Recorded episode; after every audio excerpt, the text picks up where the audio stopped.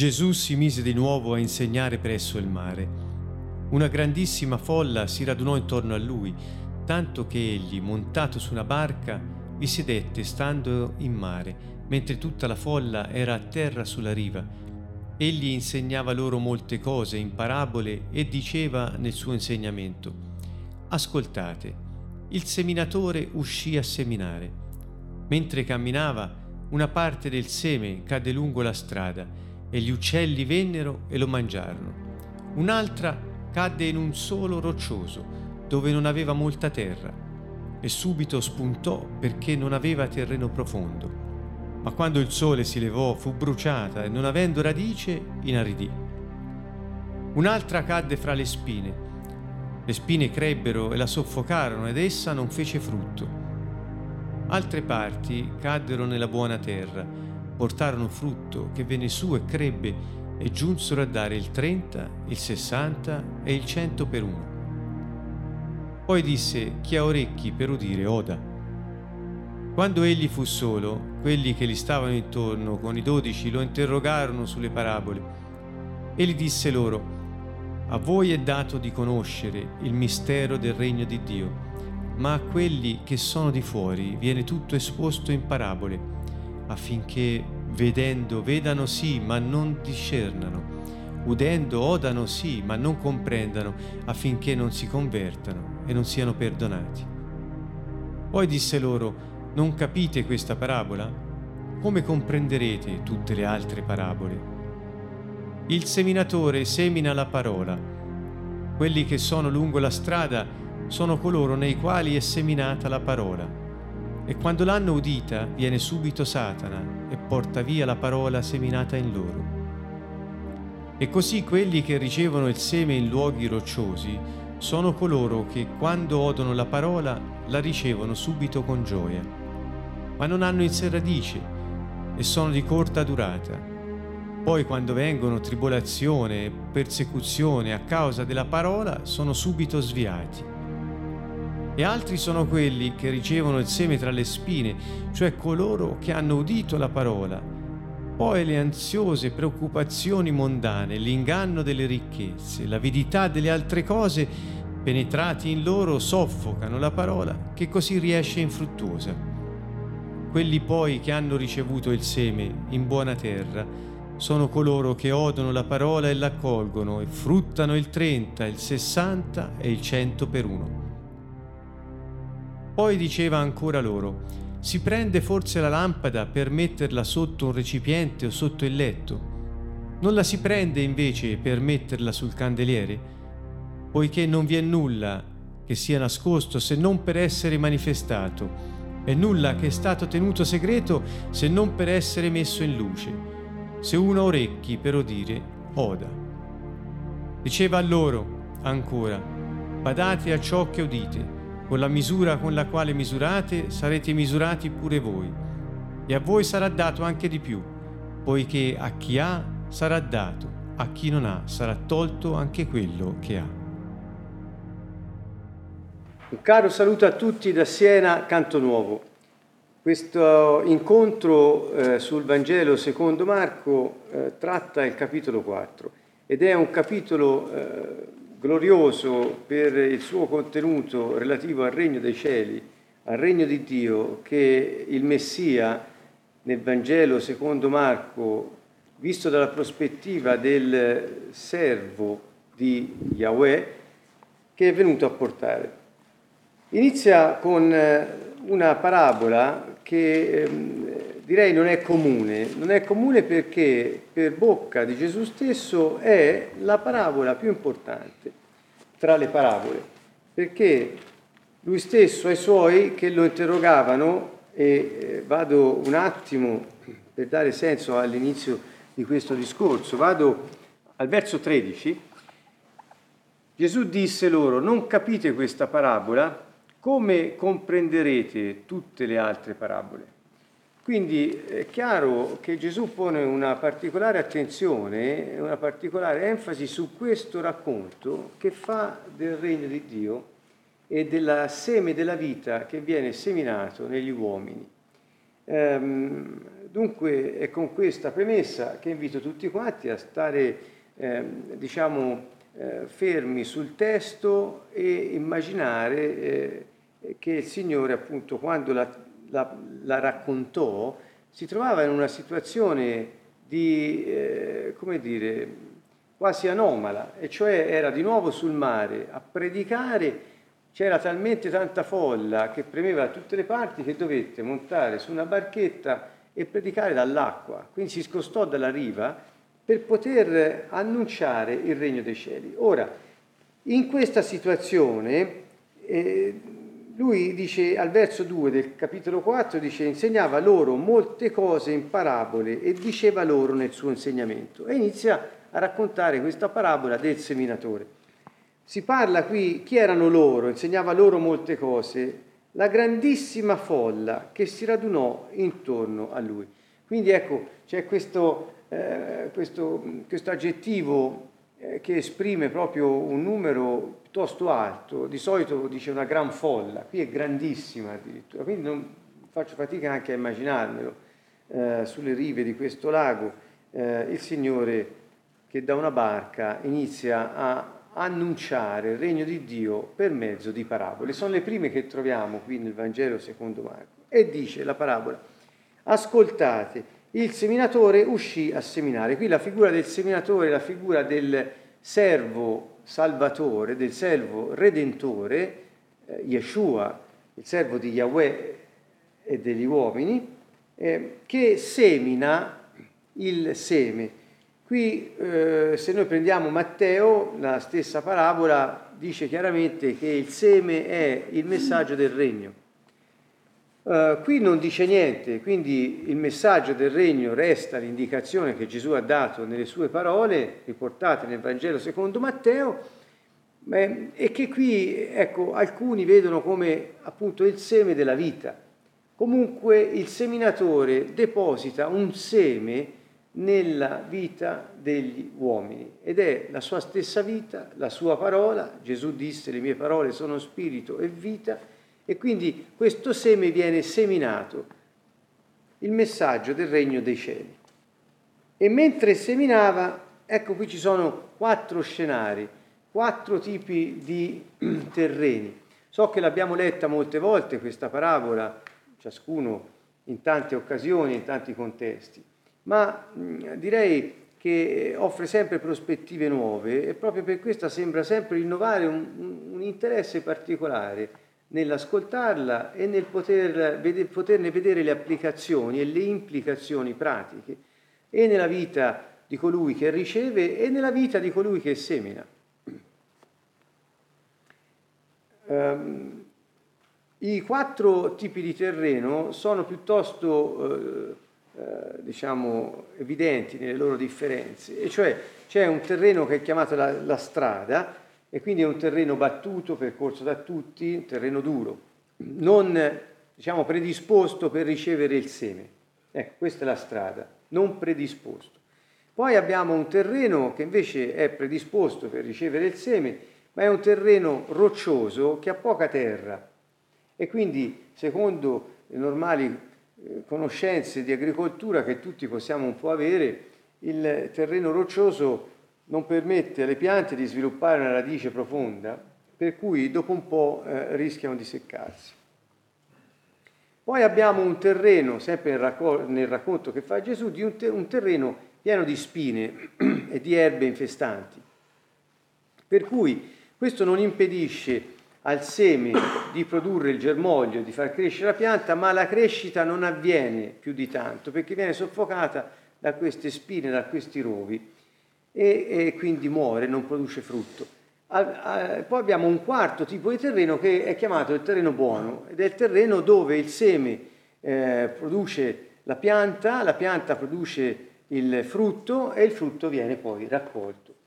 Questa particolarità anche nella descrizione di quel che accade al frutto del seme indica il raccolto. Sappiamo, per esempio, in altre parabole dove Gesù ha parlato di campo seminato e di piante che vi crescono, ha parlato di grano e di zizzania, facendo allusione al raccolto che avverrà dell'uno e dell'altro. alludendo appunto agli ultimi tempi, quando gli angeli di Dio verranno a mietere la vita di coloro che sono nel mondo, nel campo. E quindi ecco, qui non c'è la zizzania, si parla solo di un frutto che viene prodotto. Quindi lo dico solo per mettere insieme altri racconti che Gesù ha fatto del campo e delle erbe che sono state prodotte e dei frutti che si producono. Ecco, una volta che Gesù ha presentato lo scenario dei quattro terreni, alla fine dice: chi ha orecchi per udire, oda. Con questa è una frase classica che lui ha spesso detto, e cioè voleva dire: avete gli orecchi per sentire, se ascoltate potete anche, prestando attenzione a ciò che udite, ricevere il contenuto delle parole che vi ho detto. Altrimenti, anche questo mi fa molto riflettere, cioè molto spesso noi sentiamo con gli orecchi, percepiamo il suono, ma non ascoltiamo. Ecco, Gesù invece fa appello alla capacità di ascolto delle persone, quasi a risvegliare la loro attenzione rispetto alle parole che vengono dette, al senso che si portano. E appena ha finito di raccontare la parabola, si ritrova poi solo con i suoi. Erano quelli che gli stavano intorno, con i 12, lo interrogarono sulle parabole. Evidentemente ne aveva dette anche altre, non solo questa. Ed egli disse loro: a voi è dato di conoscere il mistero del regno di Dio, ma a quelli che sono di fuori tutto viene esposto in parabole, affinché . Ora, questo è molto interessante, riuscire a capire che cosa intende dire Gesù, perché spesso è stato, secondo me, nelle interpretazioni che sono state date, travisato, o a volte gli è stato dato un significato che era più caro all'interprete che non all'autore. Con questo voglio dire che Gesù ai suoi, non solo i 12, ma quelli che gli stavano intorno, che quindi erano i più vicini, questo lo interrogavano su cosa? Evidentemente sul senso delle parabole che aveva appena detto, ma anche del perché parlasse loro in parabole. Questo lo sappiamo anche da altri passi che gli chiedevano: ma perché a loro parli in parabole invece a noi no? Ecco, qui invece questo colloquio non è registrato nella sua interezza, ma la risposta di Gesù è una risposta a questo: a voi è dato di conoscere il segreto. Il mistero vuol dire ciò che è nascosto del regno di Dio, riguardo al regno di Dio. Vi chiedo di andare, sono al verso 11 del capitolo 4, se voi andate al verso 22, si parla della luce lì, trovate: non vi è nulla che sia nascosto per non essere manifestato, e nulla che è stato tenuto segreto per non essere messo in luce. Tornando al verso 11 dice: a voi è dato di conoscere il segreto del regno di Dio. Quindi, ecco, vi volevo fin da ora invitare a vederli insieme. Qui è un tutt'uno, noi lo vediamo in versetti, in paragrafini, ma in realtà Gesù sta facendo un discorso ai suoi, e quindi quando parla del mistero del regno dei cieli parla di qualcosa che è nascosto fino a che non è rivelato da colui che l'ha dato il messaggio, e quando l'ha rivelato la luce che si produce naturalmente nella rivelazione permette alle persone di capirne il senso che fino ad allora era nascosto. E quindi una volta che ha capito il senso, il segreto non è più tale, non può rimanere nascosto. Ecco, questo è un po' il senso che mi pare Gesù, stando molto aderente al testo, sta dando all'argomento.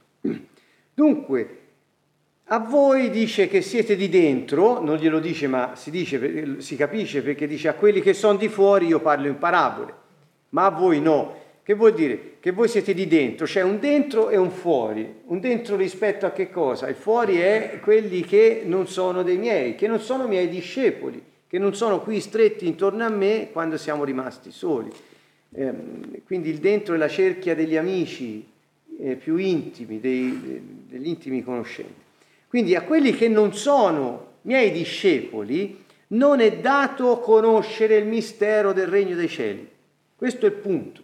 Quindi le persone che noi conosciamo e che non sono discepoli di Gesù Loro non possono comprendere il mistero del regno dei cieli. Questo è il punto. A meno che non arrivi la luce che egli stesso porta per il cuore che riceve, terreno buono, e allora ciò che era nascosto viene manifestato.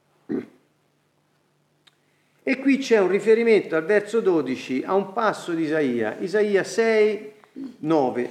Voglio un attimo soffermarmi anche su questo perché spesso anche questo è stato un po' usato in modo strano. Sentite, dice, dico, parlo loro in parabole affinché vedendo vedano ma non discernano, udendo odano sì ma non comprendano, affinché non si convertano non siano perdonati. Quindi leggendo così in italiano sembra quasi che dica io li tengo le cose nascoste affinché non si convertano. E questo naturalmente mi ha colpito molto. Allora che ho fatto? Sono andato a prendere Isaia 6 verso 9 e seguenti, ed è il momento in cui il Signore parla con il profeta e il profeta dice: udì la voce di Yahweh che diceva: chi manderò? Chi andrà per noi? Allora io risposi: eccomi, manda me. Questo è un passo famoso sulla offerta di Isaia al Signore di andare per lui. Ed egli disse, chi? Dio. A chi? A Isaia: va e di a questo popolo, ascoltate sì ma senza capire, guardate sì ma senza discernere. Sono le stesse parole. Quindi c'è quasi da pensare che il profeta Isaia è una figura di Gesù che poi viene, semina e dice sì ma loro sentono ma non ascoltano, vedono ma non guardano, riescono a distinguere. E quindi è una figura del Messia, il profeta in questo senso, ed è Dio che lo manda, gli dice va e digli che pur avendo occhi e orecchi non vedono e non sentono. Rendi insensibile il cuore di questo popolo, rendili duri gli orecchi e chiudili gli occhi in modo che non veda con i suoi occhi, non oda con i suoi orecchi, non intenda con il suo cuore, non si converta e non sia guarito. Intanto la parola che viene usata è guarito e non perdonato nel testo del Vecchio Testamento. Nel Vangelo si parla di perdono. Dice se in un salmo è scritto: perdona tutte le mie colpe, Signore, guarisci tutte le mie malattie. Guarigione e perdono sono sempre messe insieme, sempre, spesso messe insieme, appunto dal testo biblico. In realtà, andando a vedere dal testo greco e chi ha tradotto poi dall'originale ebraico del rotolo Isaia, ha potuto tradurre così: hanno orecchi ma non sentono, hanno occhi e non vogliono vedere, non vogliono sentire, altrimenti si convertirebbero e sarebbero perdonati. Questo è il senso, cioè il messaggio che Dio aveva dato a Isaia era: va a dirglielo che sono insensibili di cuore, al punto che la loro insensibilità li rende impossibile di convertirsi, cioè di tornare a me con tutto se stessi ed essere guariti. Quindi questo è il senso di quello che mi pare, stando aderenti al testo, alle traduzioni riprese più letteralmente dal greco e dall'ebraico, vogliano significare. Altrimenti si potrebbe pensare che Dio appositamente tiene nascoste le cose perché non vuole che qualcuno si converta, e questo non è certamente il suo messaggio. E poi disse loro: perché Gesù parla in parabole dunque? Perché non hanno, coloro che hanno il cuore insensibile non hanno luce per poter vedere ciò che ancora è nascosto ai loro occhi.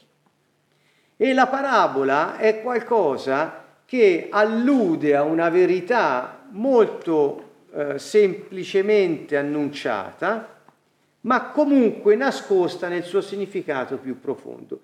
È come dire, lancia un messaggio che non viene del tutto capito fino in fondo, ma stimola vorrei dire, tra virgolette, la curiosità di chi ascolta perché possa trovare spinta per poter continuare la ricerca ed avere la luce. Quindi l'interpretazione che vi sto dando è molto diciamo, attinente al contesto medio orientale, dove la parabola era usata proprio per invogliare gli astanti e coloro che ascoltavano il maestro a saperne di più. Come dire, ho compreso qualcosa superficialmente e questo mi stimola ad andare più a fondo, poiché se subito mi fosse stata data la parte più profonda del mistero, siccome non ho luce, avrei perso anche lo stimolo ad andare a cercare di più. Era una pratica didattica che veniva molto utilizzata. Molti altri invece hanno detto che Gesù usava le parabole perché era un linguaggio più adatto alla gente comune e che quindi capivano le allusioni all'agricoltura, alla pesca, a varie situazioni di vita ordinaria. Può anche darsi che usando delle parole che riprendevano le loro attitudini quotidiane erano più facilmente intuibili da chi ascoltava, ma da quello che sappiamo che era la didattica del tempo e da quelle che sono poi le parole di Gesù sulla luce, sul mistero e sul fatto che solo i discepoli potevano comprendere a fondo, sembra di capire che agli altri non è che li voleva tenere nascosto niente, ma voleva invogliarli a saperne di più. Ecco, quindi questo si sa dal contesto, non solo del testo, ma anche ambientale e culturale del tempo.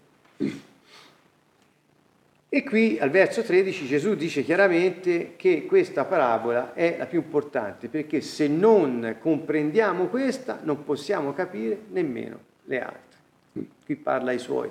Dunque, se ora dovessimo fare un breve abstract di questi primi versi del capitolo 4, diremmo che il mistero del regno dei cieli è contenuto nel seme seminato dal servo di Yahweh, ma non è compreso da coloro che hanno ancora il cuore duro e insensibile per riceverlo. Ha parlato di vari terreni. Mentre quelli che sono con lui e che sono i suoi discepoli hanno già in sé la capacità di poter ricevere le parti più profonde. Vuol dire che sono già al terreno buono. Ecco, torno ora un attimo con questo abstract ai terreni di cui Gesù ha parlato. Dunque, molte volte noi pensiamo che annunciando cose profonde a chi non è discepolo di Gesù ci aspettiamo una reazione di comprensione immediata del mistero profondo che c'è nel Regno dei Cieli. E sembra che Gesù ci stia insegnando che non è così, che occorre che il cuore sia ammorbidito. Occorre che il terreno sia adatto alla semina, occorre che non ci siano i sassi, non ci siano le spine, in qualche modo. Con questo torniamo all'inizio di questo Vangelo, di questo libro.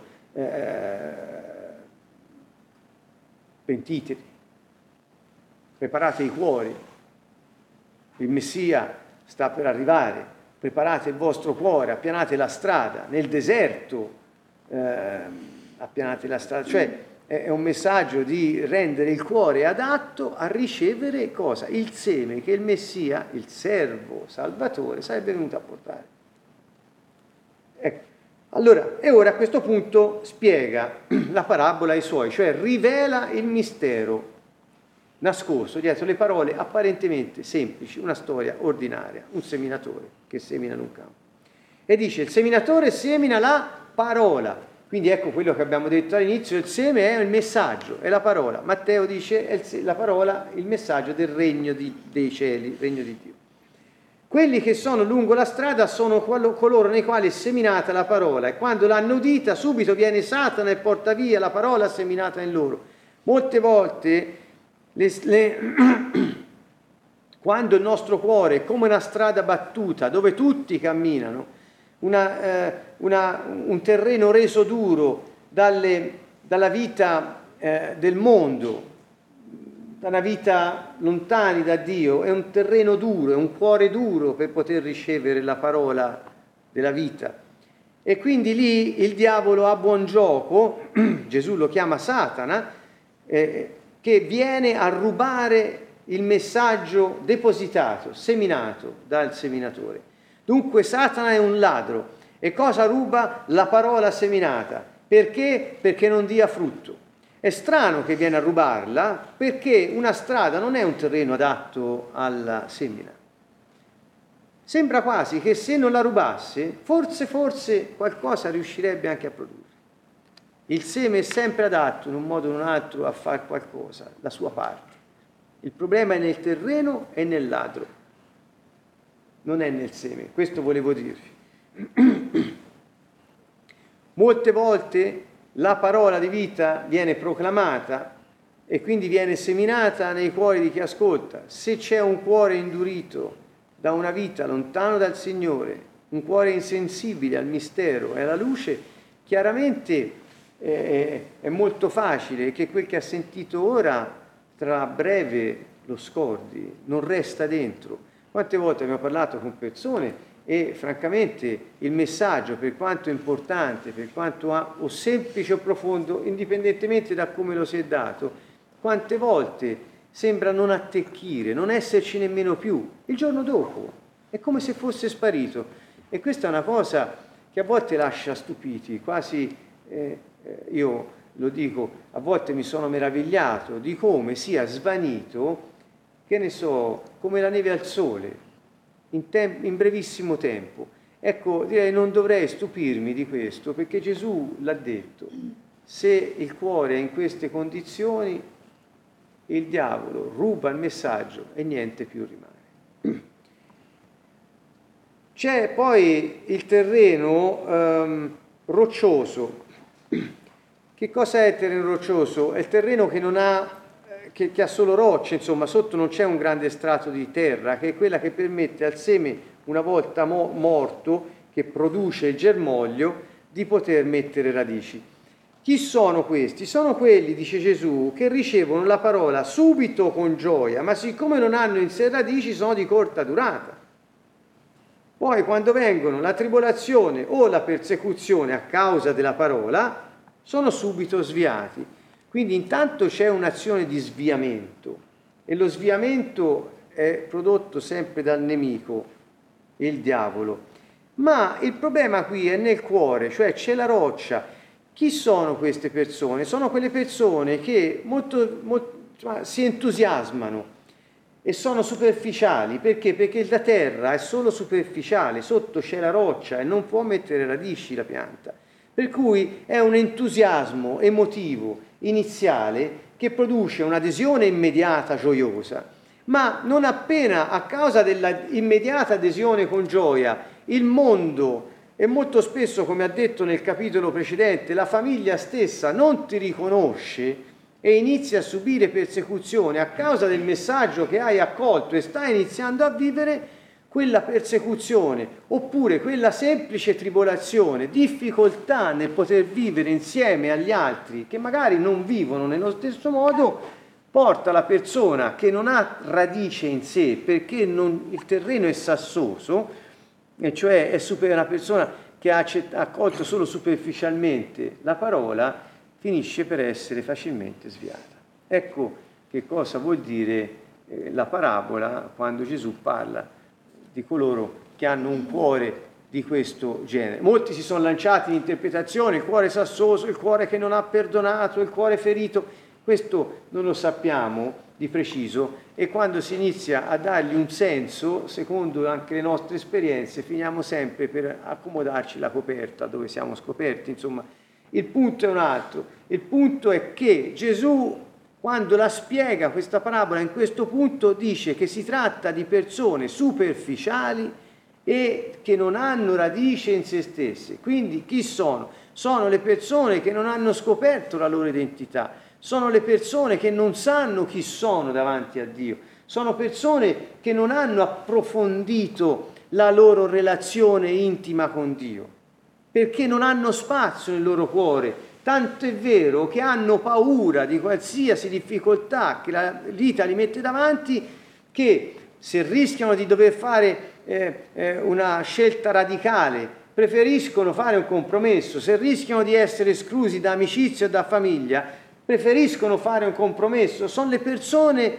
della timore di ciò che può accadere loro nella vita che facevano prima per aver aderito a un regno nuovo. Ecco, direi che Gesù parla di questo.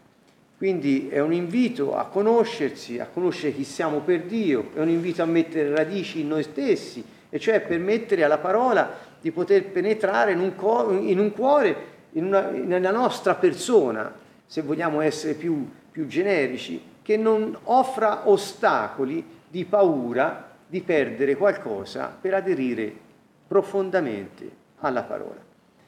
Anche la profondità del rapporto con il Signore qui credo che sia evidenziabile in questo punto, a mio avviso. Il terzo terreno è il terreno invece delle spine, cioè il terreno ha la terra sufficiente per permettere alla pianta di crescere e dar frutto, ma ci sono altri inquilini, cioè sono quelli che ricevono il seme tra le spine. Chi sono? Quelli che hanno udito la parola, poi le ansiose preoccupazioni mondane, l'inganno delle ricchezze, l'avidità delle altre cose, penetrati in loro, soffocano la parola che così riesce infruttuosa. C'è qualcosa in queste persone che hanno un terreno adatto per far crescere la pianta e produrre il seme, hanno un cuore adatto, soltanto che penetra in loro qualcosa che impedisce al seme di poter svolgere il suo lavoro e viene soffocata la pianta. Si parla di spine. Cosa sono le spine? Non c'è bisogno di interpretare, è Gesù che lo dice. Le spine sono, le chiama le ansie di questo mondo, l'avidità di tutte le altre cose, le preoccupazioni, l'inganno delle ricchezze.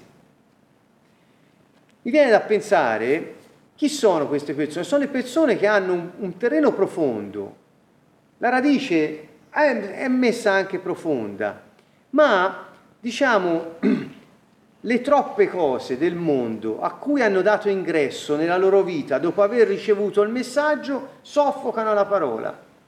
Faccio un esempio: se abbiamo troppe cose da fare, troppe cose compriamo, troppe cose gestiamo, troppe cose dobbiamo sistemare nella nostra vita, da case a macchine a lavori, nemmeno uno solo, e varie altre relazioni di ogni genere. Queste qui sono tra le cose che non c'è niente di male in se stesse, se non nel fatto che soffocano il messaggio.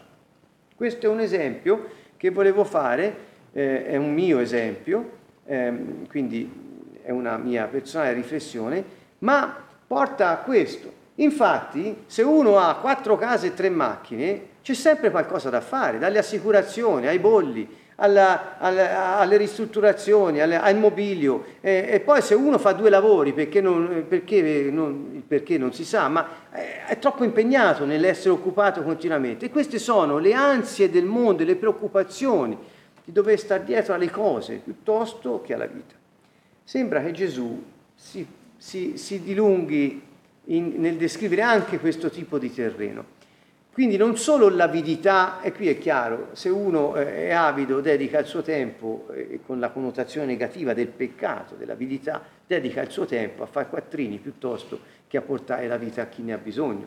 Questo è intuitivo. Ma io ho voluto fare un esempio molto più calzante anche a coloro che hanno già scelto, come noi, la vita nel regno dei cieli, che c'è un inganno, ed è quello delle troppe cose. Mi viene in mente quello che Gesù disse in Matteo 6, dove disse: non stare in ansia per la tua vita, non cercare le cose, non preoccuparti delle cose, il Padre tuo sa di cosa hai bisogno, la tua priorità sia il regno di Dio e la giustizia di Dio, il resto ti viene dato in aggiunta. Ecco, io vorrei mettere questo tipo di terreno, è quello che Gesù ha detto, con le parole di Matteo 6, specialmente poi la conclusione, Matteo 6, 33. Bene, l'ultimo terreno è quello, la buona terra, sono quelli che non solo odono la parola, ma l'accolgono e poi danno il frutto.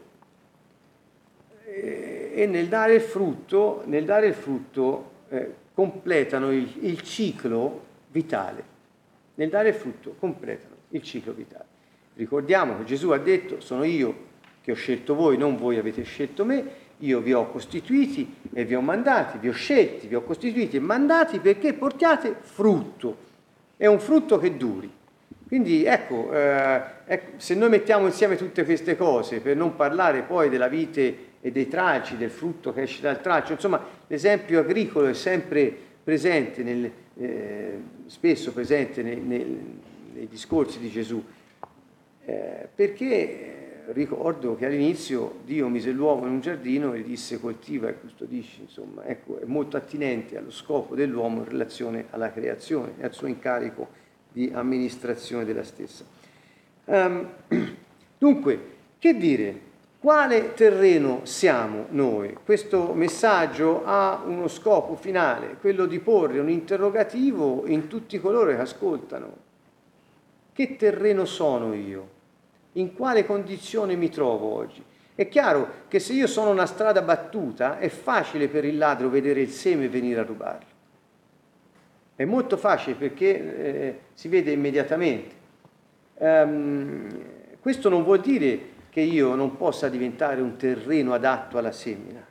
Quindi se per ora qualcuno che sta ascoltando, qualcuno che ascolterà questo messaggio, sa di essere una strada percorsa e battuta, dove il ladro ha buon gioco a venire a rubare il messaggio, può sempre scegliere di diventare un terreno adatto per essere seminato.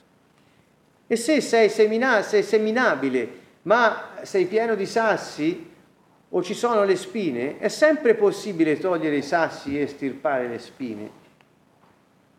Quindi l'invito che io faccio è quello di non considerare i quattro tipi di terreno come compartimenti stagni, che così è e così sarà. L'uomo è sempre in continuo cambiamento e basta volerlo, il Signore ci porta al livello superiore. È lo Spirito Santo che di gloria in gloria ci trasforma nell'immagine del Signore Gesù. Quindi basta volerlo e basta lasciarsi coltivare dal Signore affinché noi possiamo diventare il terreno buono che produce il seme, che produce il frutto. E anche questo, voglio dirlo, per poi concludere, il frutto non è prodotto nello stesso modo da tutti i terreni buoni, ma a volte si dà il 30, a volte il 60 e a volte il 100. Intanto voglio dire che dare il 100, secondo un concetto agricolo, è una cosa, diciamo, super, extra, perché che il prodotto renda, che la pianta renda il 100 è una cosa in agricoltura difficile, quindi Gesù vuole dire tantissimo, ecco, in questo senso. Però non tutti quelli che sono terreno buono, seminabile e buono, danno lo stesso frutto, perché probabilmente c'è sempre qualcosa che in qualche modo limita la produzione del frutto. Questo che vuol dire? Visto al positivo, perché Gesù non dà mai messaggi che scoraggino, ma anzi invitano tutti, vuol dire che se io oggi sono un terreno buono, sono seminabile, sono stato seminato e ho iniziato a dare frutto, e il frutto è il 30, io ho il potenziale di dare il 100. E quindi se voglio dare il 100 uscirà da me. Dunque l'invito per tutti è a non considerarsi statici, mettere le radici in se stesse, eliminare le spine che possono soffocare e consentire a Dio di esporre tutto il nostro potenziale. Concludiamo con la lampada sul candeliere, esempio che Gesù ha fatto anche altre volte, dilungandosi un po' di più sulla luce. Per esempio Matteo, quando parla voi siete la luce del mondo, e poi dice ai discepoli che loro sono quelli che faranno luce agli altri. E qui lo trovate dal verso 21 in avanti. Al 22 dice: non c'è nulla di nascosto che non debba essere manifestato, di segreto che non debba essere messo in luce. Quindi che vuol dire? Che lo stesso seminatore che semina il messaggio del regno dei cieli, quindi il seme della vita, è colui che insieme porta anche la luce per poter comprendere i misteri della vita e poterli vivere appieno per dare il frutto per il quale siamo stati scelti. Vedete qui che al verso 24 dice: badate a ciò che udite, con la misura con la quale misurate sarete misurati pure voi. Qui normalmente quando Gesù usa frasi di questo genere si riferisce ai rapporti, alle relazioni tra le persone, come misurerai gli altri, così sarai misurato. In realtà qui l'idea della misura è riferita nella misura in cui accogliete la parola e la luce, non la misura in cui misurate le altre persone nelle vostre relazioni con loro. Vedete? Rileggo il verso 24. Diceva loro ancora: badate a ciò che udite. Quindi non si tratta di relazioni interpersonali, si tratta di accogliere, di udire, di accogliere il messaggio di vita. E dice: state attenti a quello che ascoltate, poiché con la misura con la quale misurate, cioè con l'attenzione che date, l'attenzione dovuta al seme della vita, in base all'attenzione che date produrrete il frutto e accadrà a voi quello per cui la parola e la luce sono venute a voi. È come dire che a voi sarà dato anche di più, poiché a chi ha sarà dato, a chi non ha sarà tolto anche quello che ha. Perché? Perché a chi ha luce, perché ha predisposto il suo cuore a ricevere la parola e a dare frutto, ancora più luce sarà data, affinché possa produrre ancora più frutto.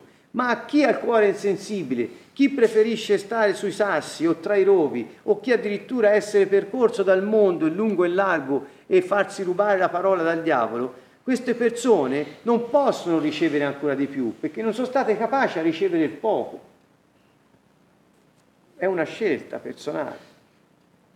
Dunque, in questo senso, mi sembra che Marco, che diciamo è l'unico che su questa parabola poi conclude con il concetto del misurare la luce, è colui che propone questo interrogativo: che terreno sono, come sto accogliendo la parola? Ho accolto la rivelazione e la sto vivendo per portare frutto. In che misura? Ecco, in che misura? L'ultimo accenno, ho ancora qualche minuto e voglio dire questo. Fino ad ora ci siamo interrogati sul nostro stato in relazione a quello che abbiamo sentito, che Gesù ha detto. Cioè Gesù ha parlato di 4 terreni di luce che manifesta i segreti e quindi noi siamo in grado di produrre frutto. Riguarda noi, ci interroghiamo: che terreno sono, ho accolto la luce, ho prodotto il frutto e quanto ne ho prodotto.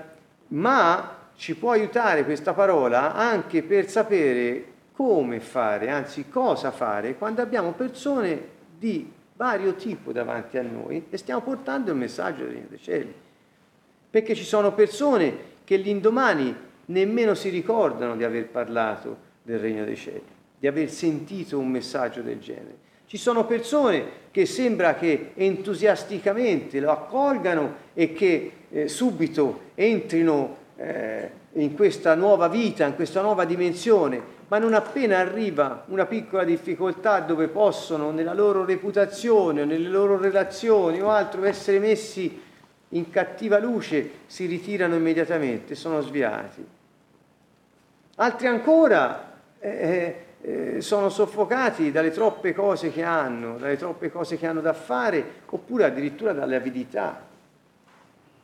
E altri ancora non hanno compreso fino a fondo il loro potenziale, pur avendo iniziato a produrre frutto. Dunque, in base a quello che la luce che il Signore ci darà manifesterà dello stato delle persone che abbiamo davanti, sapremo come parlare loro. Gesù che faceva? Ci insegna Lui. Questi non avevano un cuore adatto alla semina in quel momento, se non attraverso parabole. E quindi un messaggio nascosto, ma che invitava ad iniziare a cercare. Ecco, quindi Gesù ci invita a saper dosare Questa fa parte della sapienza. Il come diamo il messaggio perché le persone che anche non lo possono accogliere perlomeno non abbiano come scusa la loro insensibilità per non convertirsi ed essere perdonati. Ho concluso con Isaia 6, 9 e mi sembra una buona riflessione per concludere questo inizio del capitolo 4 del Vangelo secondo Matteo. Chiunque abbia ascoltato fino ad ora, ricordo che queste parabole sul regno dei cieli hanno nel Vangelo secondo Marco iniziato un momento importante nella predicazione di Gesù. Lui è venuto a portare il regno a coloro che sono sulla terra e che lo avevano perduto. Sempre in quest'ottica, perché spesso si dice che il Vangelo del Regno è il Vangelo di Matteo. In realtà Marco presenta il servo di Dio che viene a lavorare sulla terra per poter ridare questo regno che in Matteo così più ampiamente è annunciato. Bene, ricordando a tutti che il regno di Dio è l'influenza sovrana e assoluta di un re e di Dio sul suo territorio affinché possa trasformare il territorio e i suoi abitanti con la sua volontà, con il suo intento, con il suo scopo, perché il territorio e gli abitanti del territorio assomiglino al re e si comportino e siano come il re vuole. Quindi se questo è il regno e Gesù e Dio è il re onnipotente, lui è venuto a riportare agli uomini in terra la possibilità di entrare nel suo regno, di vivere con la sua vita su questa terra e di poter riavere accesso a quella cittadinanza che Adamo aveva perduto. Dunque è grande l'apertura anche qui nel libro di Marco al messaggio sul regno dei cieli, poiché una volta che entri in questo regno e il tuo cuore si fa seminare, lavorare dallo Spirito Santo, produci frutto, perché per questo sei stato scelto, costituito e mandato. Con questo vi salutiamo e vi mandiamo al prossimo incontro per l'altra parte del capitolo 4 del libro di Marco. Un caro saluto a tutti da Siena, Canto Nuovo.